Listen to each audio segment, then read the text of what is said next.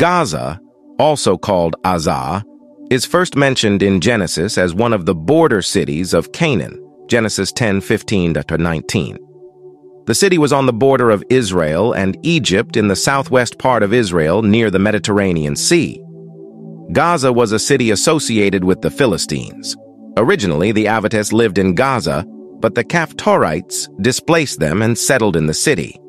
In the time of Joshua, the Israelites conquered the land from Kadesh Barnea to Gaza and from the whole region of Goshen to Gibeon, Joshua 10:41. The tribe of Judah inherited Gaza, and they were able to keep the city for a short time before it fell back into the hands of the Philistines, Judges 1:18. By the time of Samson's judgeship, the Philistines were living in and controlling Gaza, Judges 16:1. When Samson visited Gaza, the people there planned to kill him, but he escaped and carried off the city gates, Judges 16:1-3. After Delilah tricked Samson into divulging the secret of his strength, the Philistines captured him and took him to a prison in Gaza, Judges 16:21.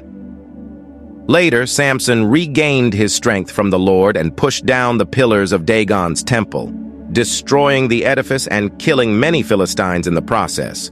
Judges 16:23-30. The Philistines continued to control Gaza during the time of Samuel. See 1 Samuel 6:17. King Hezekiah won great victories over the Philistines, as far as Gaza and its territory, but did not conquer Gaza itself. 2 Kings 18:8. Gaza was a city associated with judgment. Jeremiah, Amos, Zephaniah, and Zechariah all prophesied judgment on Gaza because of the sin of the Philistines. Amos 1:6-7 records God's judgment on Gaza.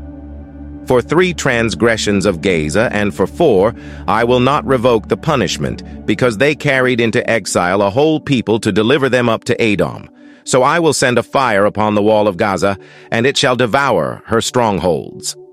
Likewise, Jeremiah, Zephaniah, and Zechariah prophesied of Gaza's destruction. Jeremiah 25 to 17 to 20, Zephaniah 2 4, Zechariah 9 5.